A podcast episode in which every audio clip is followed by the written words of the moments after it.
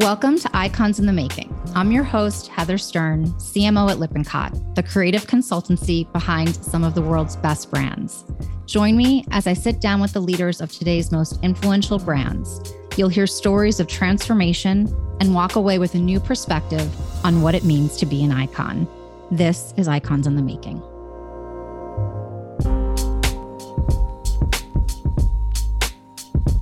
Today, I'm speaking with Jason Chua, an innovator, entrepreneur, and Silicon Valley insider. Jason and I first met in a 70,000 square foot, very cool industrial space in Brooklyn, where he was founding executive director of United Technologies Advanced Projects, Skunkworks organization where he and his team were rapidly piloting ambitious and disruptive products. When we reconnected earlier this year, Jason was on the other coast where he had co founded Universal Hydrogen, one of the hottest startups out there, with the goal of tackling the challenge of decarbonizing aviation. He's worked at Airbus's Innovation Center, for Google's Project Ara, at Stanford's D School as a lecturer, and he's only just hit his third decade on this planet. So, very excited to have you here today. Welcome, Jason. Thanks, Heather. Thanks for having me. Of course. So, your last three roles have been in aerospace. What drew you to aviation and can you fly a plane? That's a great question.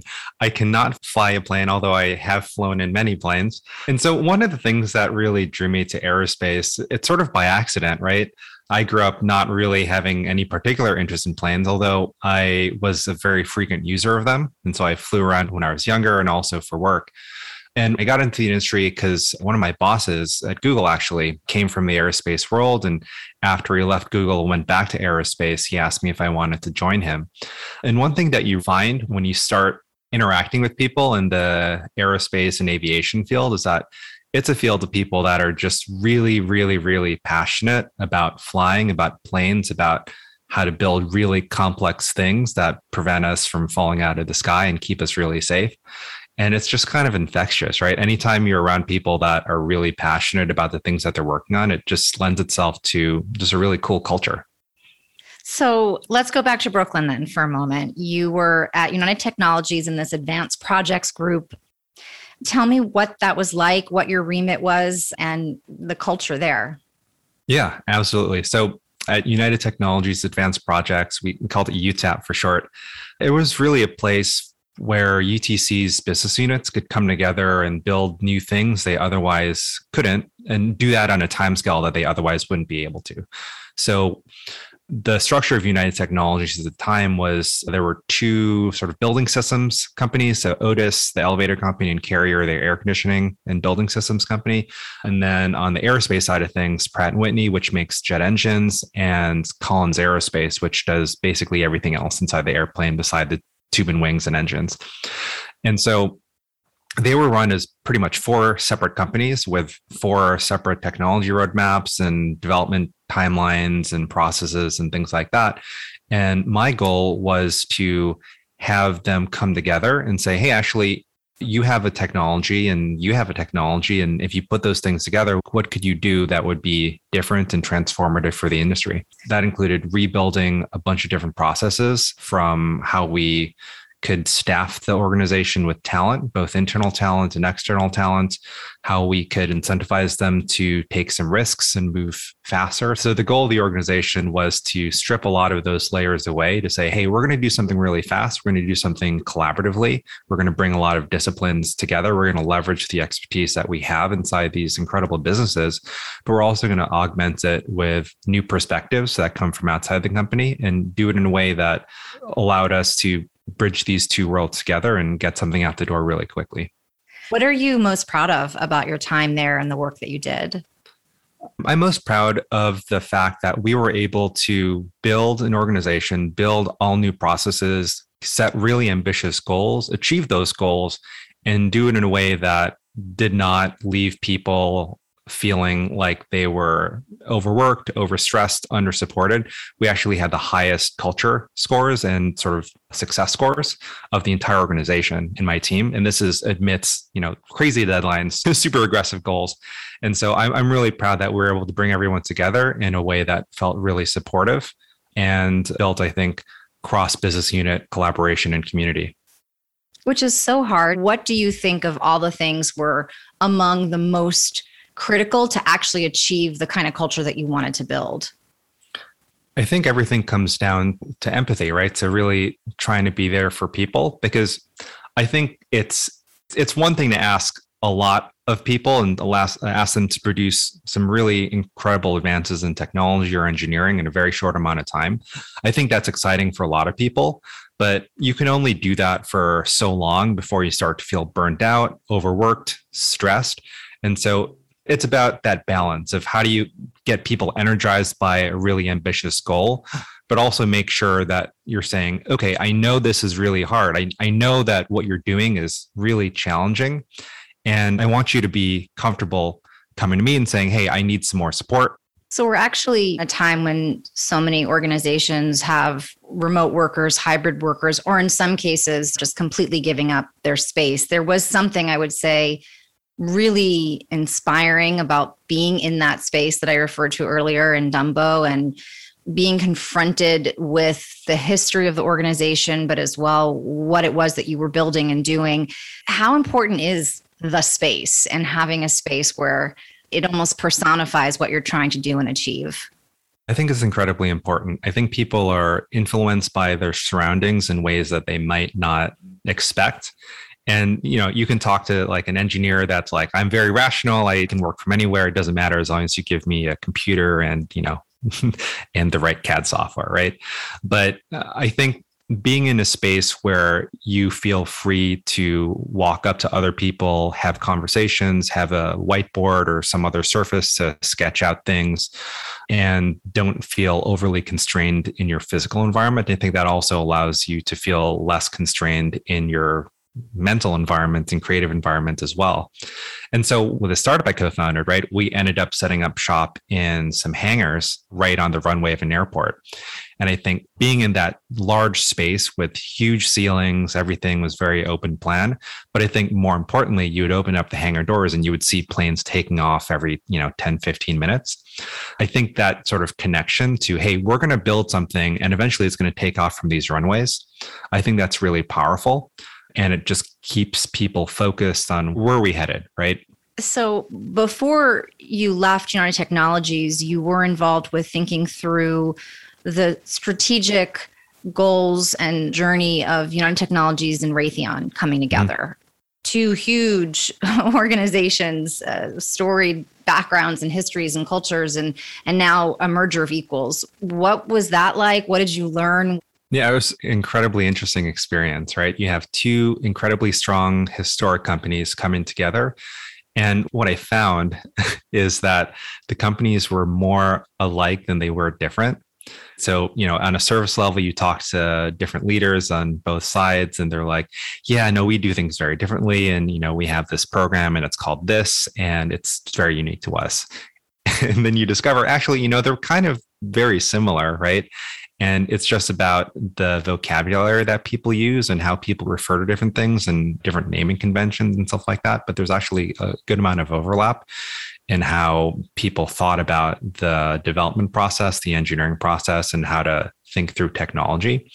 And so it's kind of a puzzle of how do you fit these things together in a way that brings people along with you and doesn't feel like you're sort of supplanting something that they're used to and they have a lot of pride in with something new that especially something new that comes from the other company right? Yeah. Ideally you want to do something that feels equally fresh and comfortable for both sides.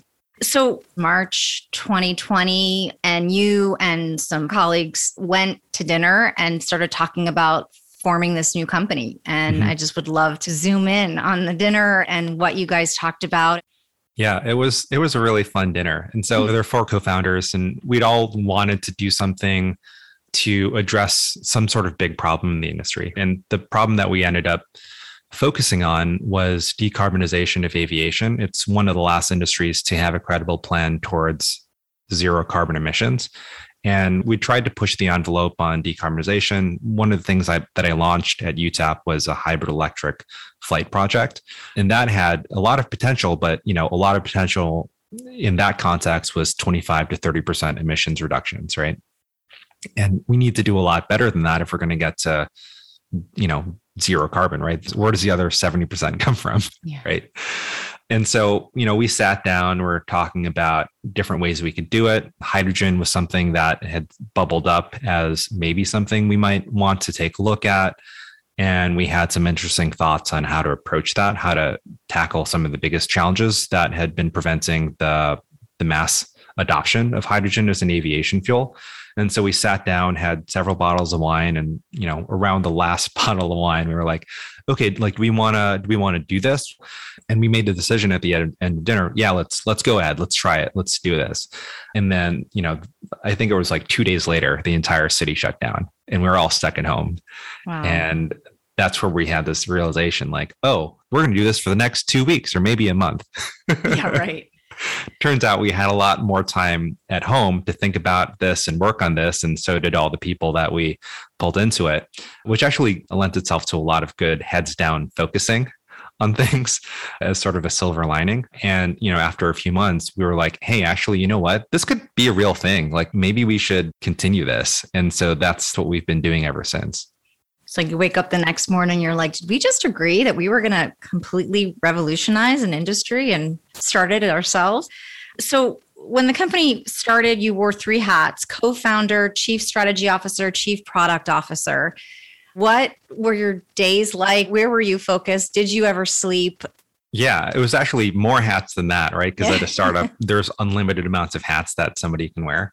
And so we were starting this company in a pretty distributed way. Everyone was sort of in a different state and certainly, you know, different city. And so that gave us a good amount of flexibility in when we worked and when we didn't work. And, you know, there was endless amounts of things to get done. Right. And so that was kind of nice. I did everything except for doing hardcore engineering. so I set up our IT system, I set up our recruiting system, I set up our financial model, uh, I built our pitch deck.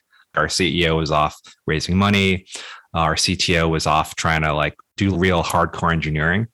And our other co-founder was making sure that we had like the right corporate formation documents and contract templates and stuff like that, right? So I sort of picked up the slack everywhere else and to make sure that we had everything in place we needed at a bare minimum to be a functional company. Of all of those hats, what was harder than you would have ever imagined? I mean, I probably should have predicted this, but recruiting is really, really tough. Yeah. Because people are the lifeblood of an organization. And so you want to make sure you get the right people and having to do that in a remote environment to make sure that you really truly understand who it is that you're inviting to be a part of the team and then also convincing them that they should join your company. That was really kind of tough because it's so important but also so difficult but also incredibly time sensitive. You know in a way another silver lining could have been that during this period of time people have started to question how they spend their days and what they spend their days trying to solve or not yeah, I think the pandemic brought a lot of things into focus for a lot of people. You know, the importance of being able to travel and connect with other people and sort of how you feel and what happens when you all of a sudden can't do that. But also the power of nature, right? They're real forces and they can drastically affect how we live our life, right? And I think for a lot of people, the pause in travel during the pandemic created a time where people could reflect on, well, why why am I traveling? And just to be a bit more conscious about how they approached air travel in particular, which I think there was a growing awareness of the carbon footprint challenge that aviation produced. So, a common analogy that you and the team have used as it relates to what you're trying to build is wanting to do for clean fuel what Nespresso did for coffee. Unpack that for me. sure. So, the biggest challenge for hydrogen being adopted at mass scale for aviation this isn't a great way to get it around the country or around the world. Toyota's been selling hydrogen powered cars for quite a while but you can only get them in california if you're in the us because you can't get hydrogen anywhere else right? You can't fill up your car. And so there's a distribution challenge. And so the oil and gas industry has had several decades and several billion dollars to build out basically ubiquitous infrastructure. You can get jet fuel at any airport, you can get gas for your car at basically any street corner. And to replicate that for hydrogen was going to take a really long time and a huge amount of money. This is decades and trillions of dollars. We don't have decades or trillions of dollars in order to solve some of these emissions challenges that we have. And so, how do we solve that? We can make hydrogen powered planes. Hydrogen powered planes have existed since the 1950s. So, that's not the problem. The problem is how do you get hydrogen to the airport so you can actually fuel these things up?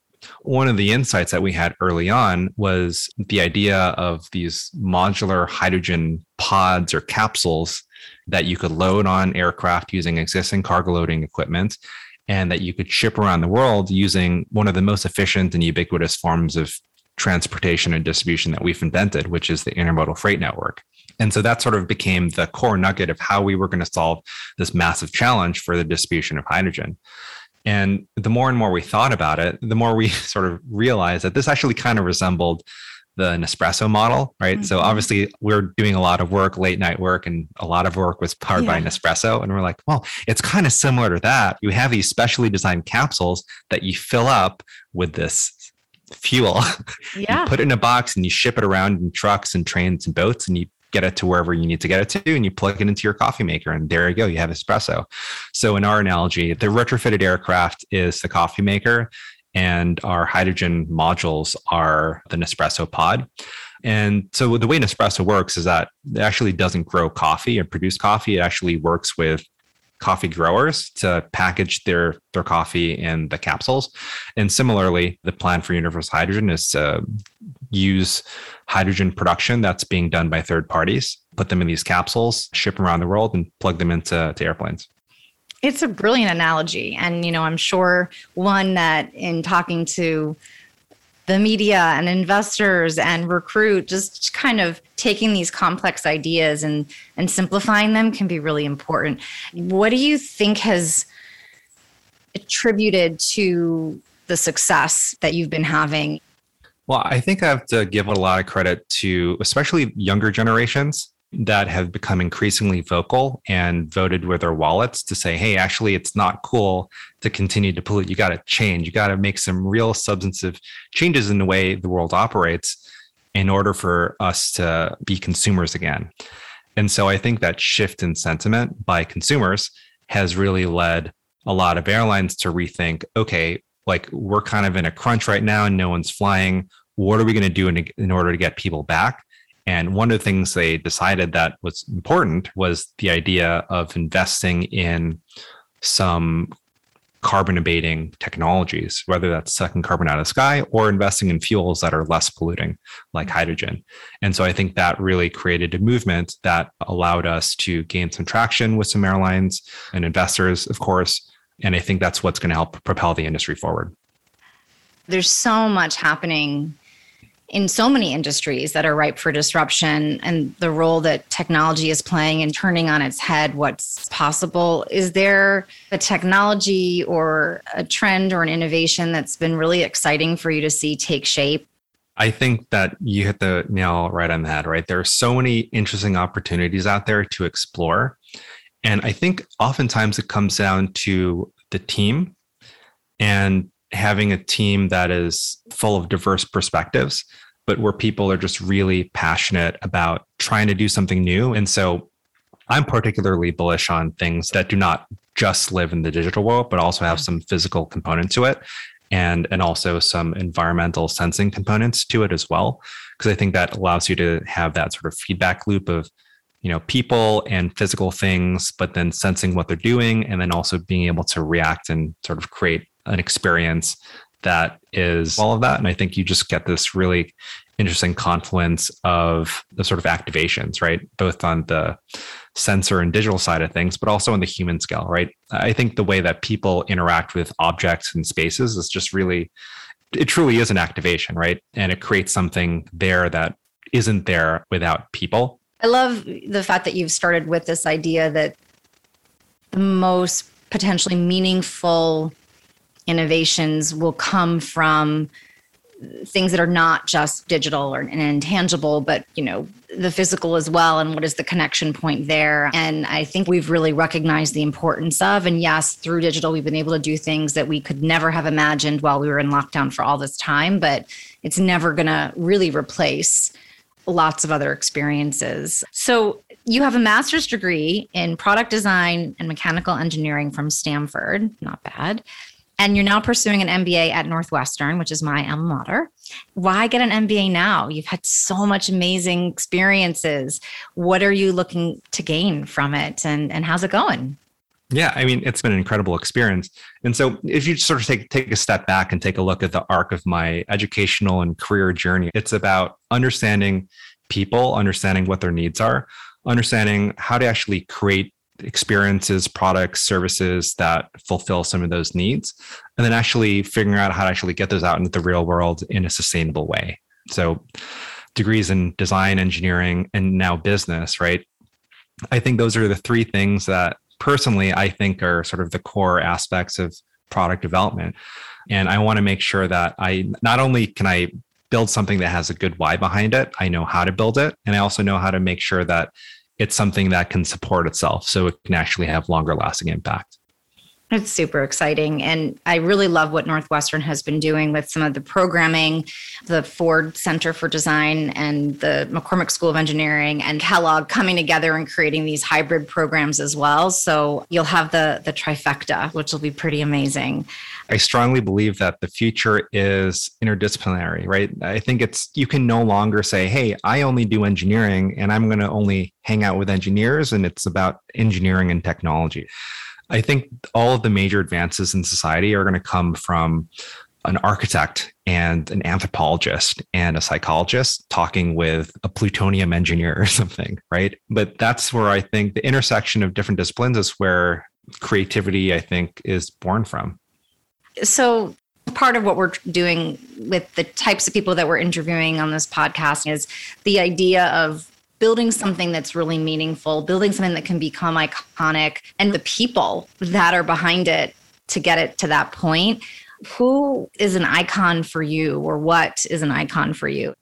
So I will say that what Stanford's done with the D School, and you know, David Kelley was you know sort of the visionary behind all of this, but a lot of other people have contributed along the way to actually build a place where these disciplines can come together and supporting it with a framework that allows people to sort of be a part of the process and more of a level playing field and then take that back to the respective disciplines and sort of infect other people with this mindset. I think that's been really kind of incredible and you know obviously i'm incredibly biased right? Like that's where my training is right? Yes. and I, i've lectured there and all that stuff. I think everything sort of comes back to are you able to really truly listen to people, not just the people that you collaborate with or the people that you're trying to design for, but just everyone in general? And how do you incorporate that into things that you do? Because I think if we can create a world where people are more open and receptive and and conscious of how what they do can affect and create impact for other people i think we're going to end up in a better place what you've done thus far is pretty amazing and just excited to see where you're going to go next Thanks, Heather. I'm sure we'll cross paths again, you know, maybe in some warehouse on the West Coast next time. Thanks for tuning in. If you liked what you heard, share with your colleagues and friends and subscribe on Spotify, Apple Podcasts, or wherever you listen. And if you're feeling really generous, leave us a five star rating. Thanks, and I'll see you next time.